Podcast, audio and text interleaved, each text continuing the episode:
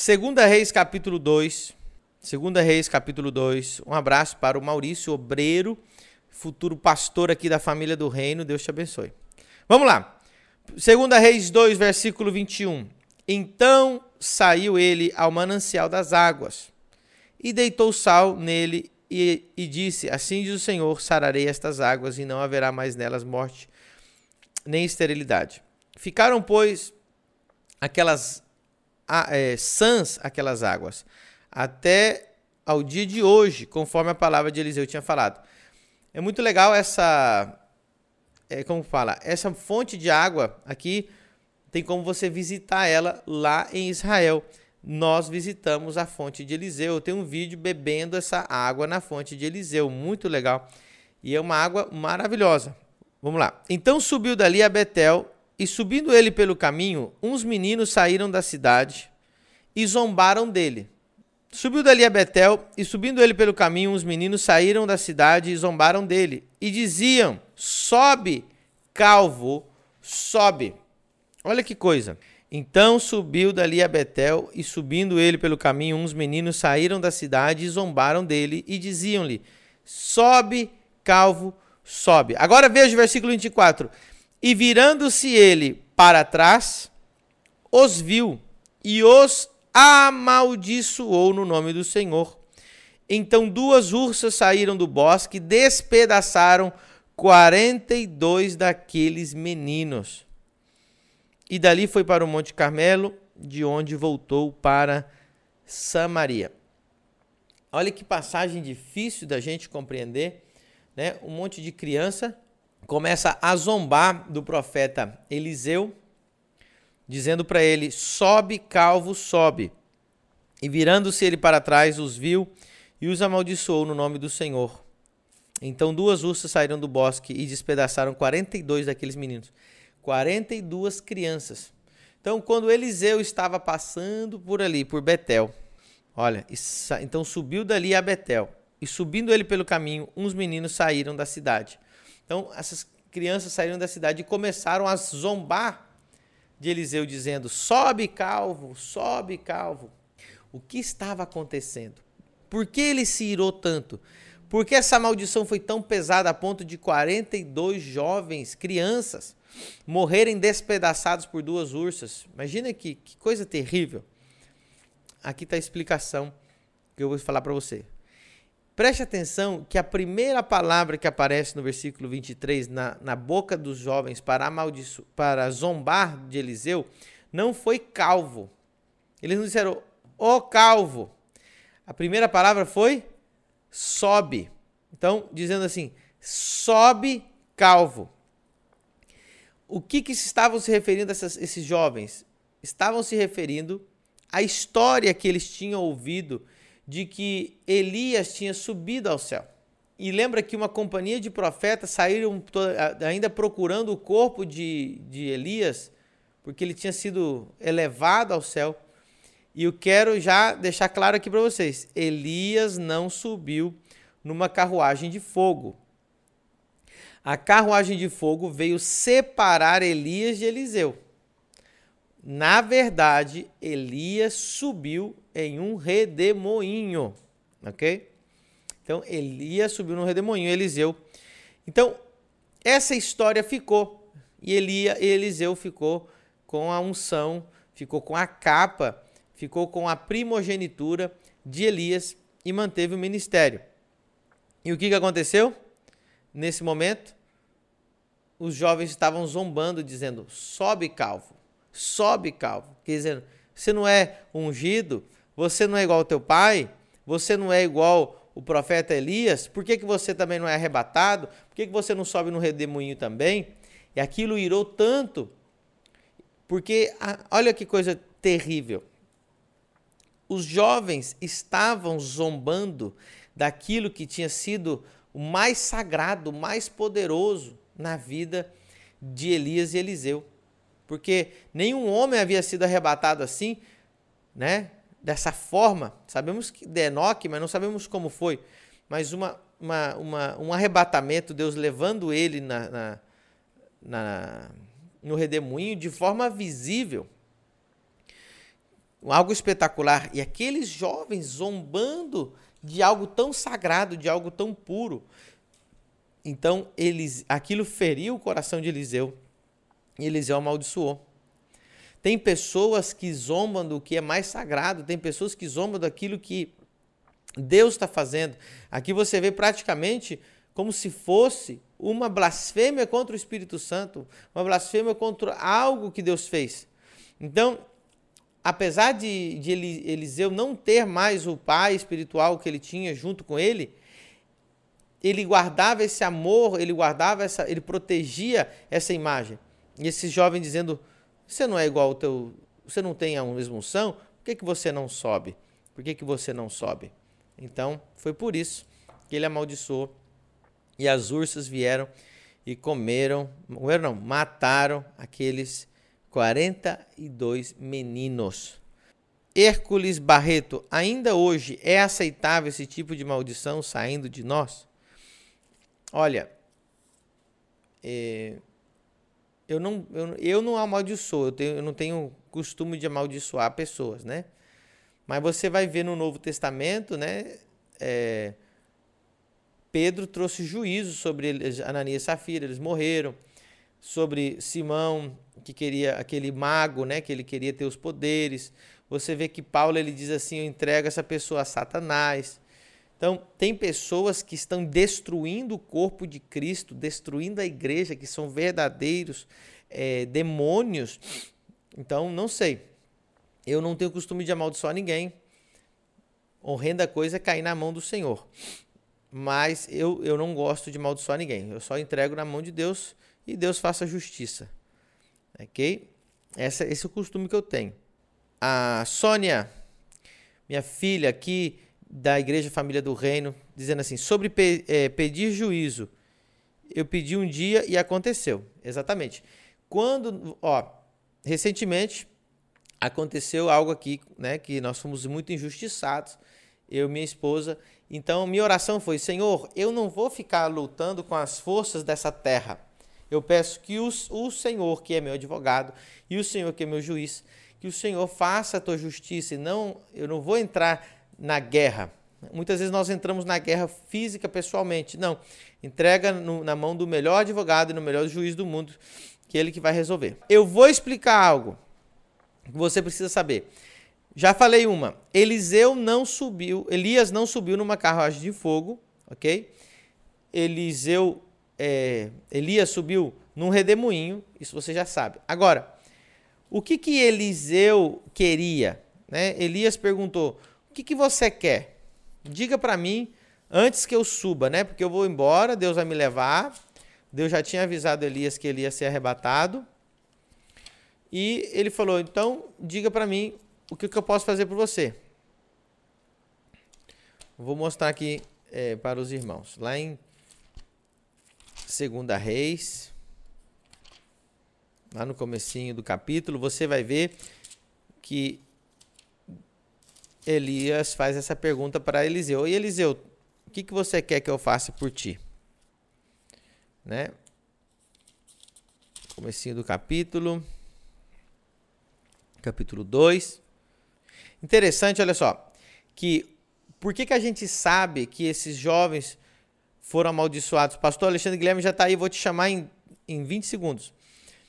É, por que, que a gente sabe que esses jovens foram amaldiçoados por, por é, zombar da subida de, de Elias.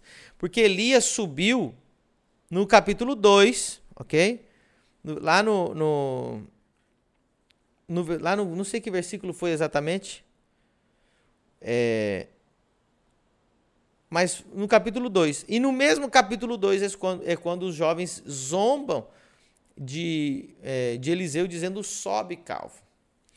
Então, por isso que nós sabemos disso. Então, Eliseu amaldiçoou aqueles jovens porque zombaram da coisa mais sagrada que tinha acontecido, o arrebatamento de Elias num redemoinho. Eu, eu disse algo aqui na igreja que eu reconheço a unção que há sobre a sua vida. E sei que Deus, Amém. ele pegou o profético que está na tua vida e fez que esse profético virasse é, apostólico. Deus lhe fez conhecer Glória a, a Europa Deus lhe fez conhecer os Estados Unidos, Deus lhe preparou em meio termo, porque o México foi uma, uma escola de preparação na tua vida, foi o desaguar de Deus para que o Senhor desconstruísse um pouco a cultura americana e conseguisse caminhar nessa linha, tanto latina como americana. E o Senhor Sim. absorveu essas duas teologias e fez que a teologia fosse profética. É, a Maria, Aleluia. o Exército e a Aeronáutica, ela defende um país. Então, o mundo espiritual, Deus coloca cada um dentro do seu território. Um tem a força da Marinha, Verdade. outro tem a força da Aeronáutica, outra tem a força do Exército. Mas nós estamos defendendo o reino. Nós estamos aqui Aleluia. defendendo o reino. Por isso que Aleluia. estão dormindo, mas outros estão suando no mesmo ambiente. A Bíblia diz que Verdade. Jesus suava gota de sangue, mas os apóstolos estavam dormindo. Tem gente que, pela falta do profético e do apostólico, ele está dormindo. Mas o Senhor está transferindo o seu suor numa live todos os dias, aí o meio-dia, profetizando, declarando sobre o Brasil que Deus está reposicionando o teu povo para que a gente defenda Aleluia. a bandeira do É isso mesmo, profeta.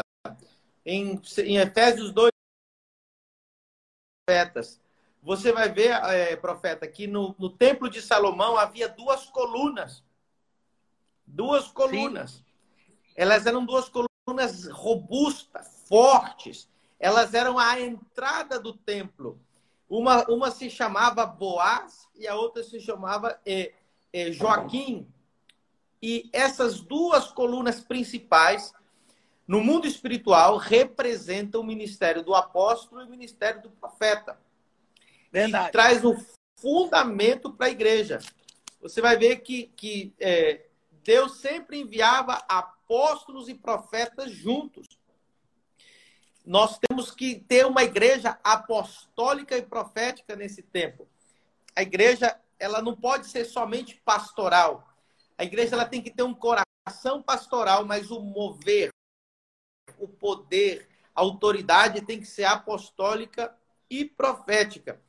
E nós estamos aqui para isso, para que a igreja brasileira ela faça essa transição. Nós estamos é, no ano 2020 e Deus falou comigo, profeta, que de agora para frente houve uma, uma mudança. Deus está transicionando a igreja. E Deus está, vai justamente fazer isso, vai mudar a igreja de ser uma igreja pastoral para uma igreja poderosa, apostólica, profética, uma igreja de conquista. A unção pastoral, ela mantém as ovelhas. A unção pastoral, ela cuida do que já está pronto. Mas Sim. a unção profética e apostólica é a que vai é, é, é, tomar posse da nação, é a que vai tomar as nações, é aquela que vai conquistar para o reino. Esse é o espírito que está, e o senhor foi muito preciso em dizer aí. A gente vai entender lá em Coríntios capítulo 14 que há muitas vozes falando, mas Deus, Coríntios 14, 10, Paulo, quando escreve, ele diz que Deus vai cessar as outras vozes para que a voz, a, voz profética e a voz apostólica seja pontuada para esse tempo. Meu Deus. Profeta, eu falei algo aqui essa semana e eu quero repetir algo aqui. O mover de Deus, aonde quer que ele se manifeste, a primeira manifestação de que o Espírito Santo está no lugar é a unção profética. O Brasil não entendeu isso. O Brasil ele pensa é, é, que, que a presença de Deus é aquela que faz o homem chorar. Eles pensam, não, se eu chorei é porque a presença de Deus estava lá. Se eu me emocionei, se eu tremi, né? se eu é, é estive tendo esse tipo de reação, ali esteve a presença de Deus o derramar do Espírito Santo, lá em Atos, Atos capítulo 2, observe o que vai dizer o, é, o, o apóstolo Pedro, referindo-se ao que estava acontecendo. Já vou chamar aí o profeta de novo. Então você vai ver, Pedro começa o discurso, todos estão falando em línguas, todos estão cheios do Espírito Santo. Então, Pedro se levanta para pregar e explicar o que está acontecendo. Verso 14 diz assim: Pedro, porém, pondo-se em pé com os doze, levantou-se sua voz e disse: Homens judeus, né? Porque eles estavam perguntando o que, que era aquele mistério ali de estar tá todo mundo é, cheio do Espírito Santo. Profeta, voltamos. Glória a Deus. É assim mesmo, é assim mesmo. Então, olha só que o, o que o apóstolo Pedro disse sobre a vinda do Espírito Santo. Verso 17. Atos 2,17. E nos últimos dias acontecerá, diz Deus, que do meu espírito derramarei sobre toda a carne. Qual é a primeira manifestação do derramado do Espírito Santo? Diz assim: e vossos filhos e vossas filhas profetizarão. O sinal de que o Espírito Santo se derrama na vida de alguém é o profetizar. Você, nós vemos isso no Novo Testamento e no Velho Testamento. Quando Deus derrama o seu espírito sobre a vida de, de Saul, Deus fala para ele: olha, você vai encontrar uma companhia de profetas, e lá naquela companhia de profetas, quando você estiver com eles, o Espírito Santo se apoderará de ti. E qual que é a reação? Chorar? Não. Qual que é a Não. reação? Cair? Não. É profetizarás. Sim. Então nós. Estou aqui para ouvir o senhor. Nós temos que trazer isso para a igreja, profeta. O povo acha que ficar chorando, tendo arrepio, isso é o profético. Não. A unção de Deus vem, a igreja profetiza. Porque Deus não faz nada na terra sem usar o profeta. E quando eu li isso, eu fiquei, eu fiquei muito impactado. Eu falei, meu Deus, a mostra. Repete de novo, pastor Pedro. Deus não faz nada na terra se não é através de um profeta. Nada. E eu vou provar na Bíblia, porque está em Amós, capítulo 3, versículo 7, que diz assim, ó: Certamente o Senhor Deus não fará coisa alguma sem ter revelado o seu segredo aos seus servos, os profetas. Sim. E aí, aí o versículo 8 diz assim: Ruge o leão, quem não temerá? Falou o Senhor Deus, quem não profetizará? Se Deus fala no céu, o homem profetiza na terra. Deus fala Glória! no céu, o homem profetiza na terra. Se Deus Glória! falou no céu. Quando o profeta, quando o rei Joacás vai visitar o profeta Eliseu, e quando ele, quando ele atira a flecha, o profeta não, indigna, não, não fica indignado. Mas quando ele atira na terra, há uma santa indignação no profeta. Porque a flecha falava do céu, mas ele feria a terra, falava com a, a posição do profeta na esfera terrena. Forte, meu Deus. Essa aí é forte, Barão. Você pegou? Quando ele atirou a flecha, o profeta não se indignou. Mas não. quando ele só fere a terra, somente três vezes, ele gerou no profeta uma indignação. Porque o profético ele tem o poder de tomar o, o terreno, não só uma vez, nem duas, mas várias vezes. É isso que o profeta parou, o Joacás parou no inferior, quando ele estava com uma ordem superior, né? Meu Deus, o profético é a forma, eu vou falar muito claro. É. Quando Deus quer entrar na terra, mudar a terra, fazer qualquer coisa na terra, então Deus procura, Deus procura a boca dos profetas. E um dos versículos mais tristes que eu já li na Bíblia diz assim: Sim. Busquei um homem que estivesse na brecha e não achei. E, e eu vou falar uma coisa: quando estava chegando a, a, antes da pandemia, do coronavírus, de tudo isso, você acha, profeta, que Deus não procurou os homens de Deus, Deus não procurou os lábios dos profetas para anunciar, mas muita gente estava dispersa, muita gente estava preocupada com ganhar dinheiro, muita gente estava preocupada com, com palestras de motivação, muita gente preocupada com coisas, e Deus procurou homens que estivessem na brecha e achou muito poucos. Mas nós vamos, em nome de Jesus, levantar uma igreja profética que quando Deus quiser fazer alguma coisa na terra, ele vai poder contar conosco. O pastor Pedro Medina, a grande pergunta que se faz agora, aonde que está escondido os coaches? Porque só os profetas estão aparecendo nesse tempo. Só profeta. Os, os, os homens de alta ajuda pararam. Os pararam. motivadores pararam. E é os profetas que estão aí fazendo as lives, como o senhor, meio-dia, ensinando a igreja como que ela vai se comportar após essa pandemia. Porque o, o, agora ninguém está motivado a ganhar dinheiro. Agora ninguém está motivado a ser uma voz, a não ser que tenha uma voz profética. Deus parou o mundo para que os profetas possam voltar a profetizar. Os profetas estavam querendo virar coach. Aí Deus está enchendo os profetas. Deus está enchendo os profetas. Aleluia! é muito difícil você ver profeta ganhando dinheiro. É muito difícil você ver profeta, muitas das vezes, falando para uma multidão. Então, nesta hora, Deus parou os grandes e os pequenos para que a voz profética possa ser ouvida. A prova Aleluia. disso. O que o, olha o que o profeta Alexandre Guilherme está dizendo. É, Deus está calando as vozes de quem não tem que falar e Deus está ativando as vozes dos profetas. Nesse momento da crise, todos os coaches, todos os de autoajuda ficaram calados. Mas olha o que diz, 2 Crônicas 20, 20. Crede no Senhor vosso Deus e estareis seguros. Crede nos seus profetas e prosperareis. Tava gente querendo prosperar pela autoajuda, gente querendo prosperar pelo conhecimento humano, mas crede nos profetas e prosperareis. O, o, o coach veio tentar roubar a unção profética. O coach veio tentar usurpar o lugar do profeta.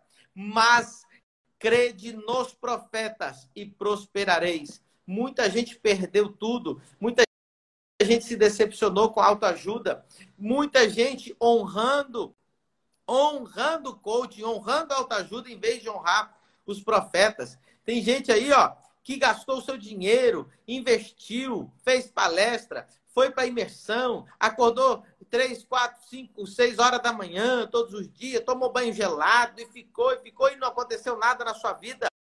É porque você precisa entender quem é verdadeiro profeta. Porque quando um profeta diz alguma coisa, a palavra dele não cai por terra. No meio da crise, o profeta não desaparece. No meio da crise, ele está aí. No meio da crise, ele é a solução. No meio da crise, a palavra dele é a que permanece tudo, todas as outras vozes sejam caladas, sim. O Senhor é uma voz profética e, e o Senhor tem que pontuar na próxima semana para a gente falar disso a semana inteira. Tem aí o pastor Léo Silva que está aí, tem o, o profeta Arnaud, e o Senhor é o que vai dar destino para essa geração que está vindo aí. Amém? Eu creio. Eu, eu tenho orado pelo Senhor esse tempo e acredito que a sua escola não é uma escola é, para as pessoas é, é, é, simplesmente beneficiar do que Deus está dando. É uma escola que o próprio Deus, pastor Pedro Medina, está trazendo esse tempo. E nesse tempo que Deus está trazendo, ele está entrando com um reposicionamento profético para que a bênção de Deus ela possa ser estabelecida. Não é uma bênção somente para um local específico. Deus está reposicionando para a Europa, porque o Senhor morou lá. Aleluia. E o Senhor sabe que o lugar mais soberbo que existia no mundo era a Europa. Verdade. Deus, quando, quando permitiu esse vírus, e ele permitiu para quebrar a soberba que vai dentro do coração. Verdade. Nós estamos aqui numa live de profeta e o senhor tem um instrumento profético e me permita entrar dentro da sua live para a pessoa entender que esse tempo não tem a ver com uma pandemia. Deus silenciou a voz, a voz de Zacarias, que representava os sacerdotes que estavam corrompidos, para dar voz a João Batista. Meu Deus, verdade. Forte. É isso mesmo. Deus, tá? nesse momento, só vai ficar a voz profética. É, a, as outras vozes, as outras vozes serão cessadas. E a única voz que vai ficar em pé é a voz profética. A incredulidade dos sacerdotes não vai roubar a voz profética da igreja. Não vai.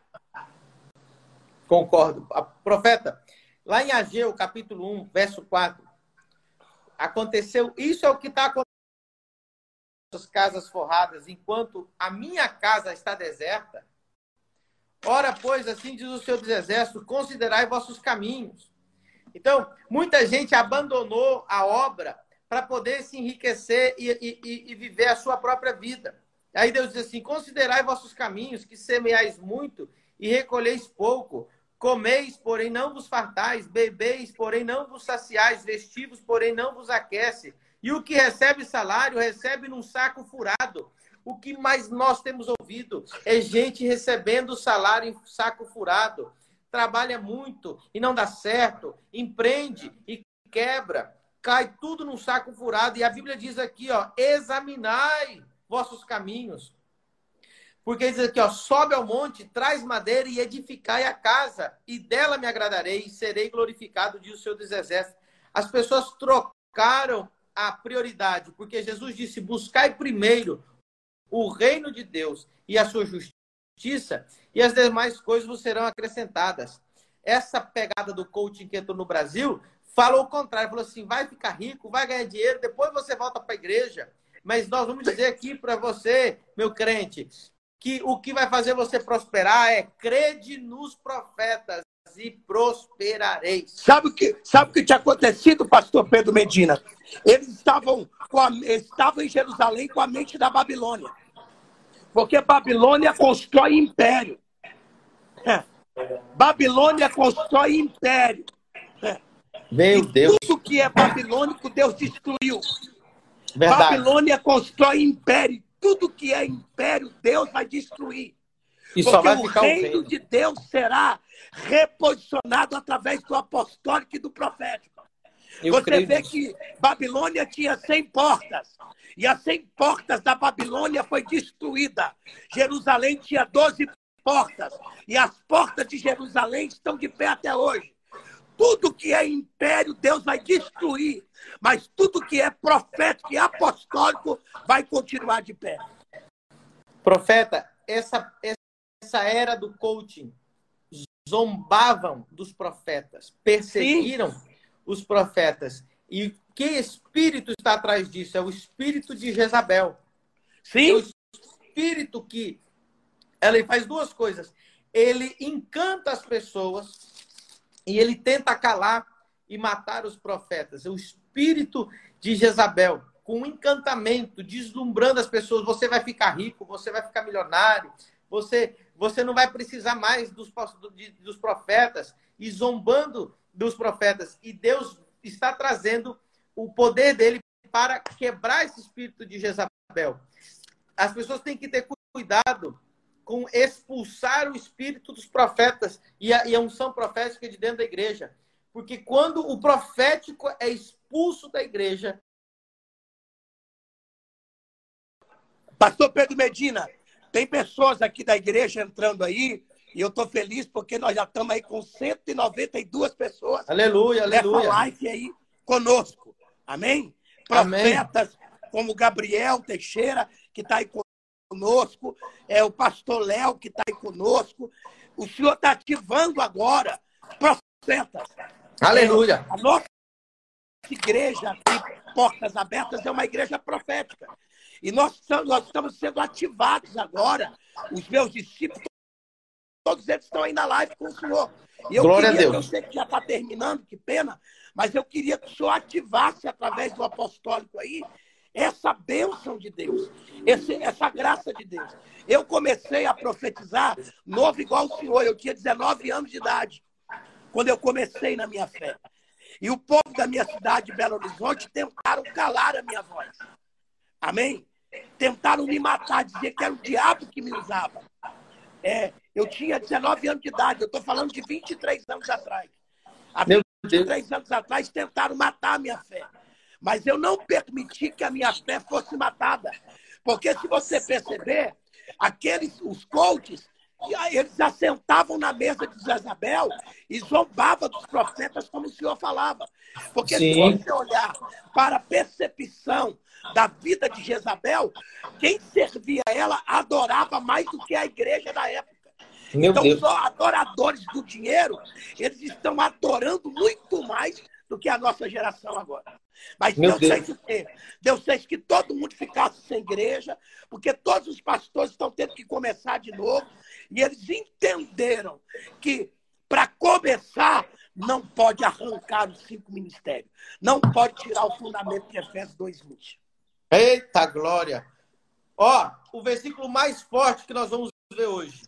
Apocalipse 19, 10. Amém. Adora a Deus, porque o testemunho de Jesus é o espírito da profecia. Aonde Jesus está, aonde alguém está cheio do Espírito Santo, a unção profética começa a fluir. Eu quero voltar a dizer que a unção profética não é ficar chorando, não é ficar balançando a cabeça, não é um monte de luzinha e fumaça na igreja. A unção profética, a unção de quando Cristo entra no lugar, quando Deus fala, o homem profetiza na terra. E eu quero ativar essa unção profética sobre Sim, essas, essas 500 pessoas. Receber. Quando os profetas aparecem por aí, pergunta de onde vens? E se ele te dizer, eu venho de rodear a terra, eu venho de pregar em todo que é lugar, eu não sou de lugar nenhum, é o mesmo Satanás, é um bruxo. Eu não, eu não, eu não duvido que ele tenha revelação, não duvido que ele revela nome, que ele revela CPF, eu não duvido, porque o diabo também faz isso. Agora, não existe profeta que não está ligado no corpo. Não existe profeta que não tenha uma submissão. Não existe um profeta que não caminhe junto com o corpo de Cristo. Aonde é que ele ceia? Aonde ele toma a santa ceia? Quem que repreende ele? Quem que corrige ele? Quem que está vendo a família dele? Quem que está pastoreando esse profeta? Cuidado, povo de Deus, com esses profetas de internet. Pergunta de qual igreja que ele congrega. Pergunta quem que é o pastor que puxa a orelha dele. Porque profeta tem que receber puxão de orelha também do pastor. A Bíblia diz que a, a profecia tem que ser julgada pelas autoridades espirituais.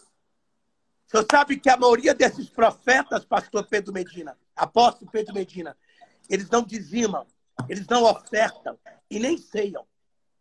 Meu Deus, é muito sério isso. E nem... É muito sério. Você tem, olha, eles não, não dizimam, não ofertam.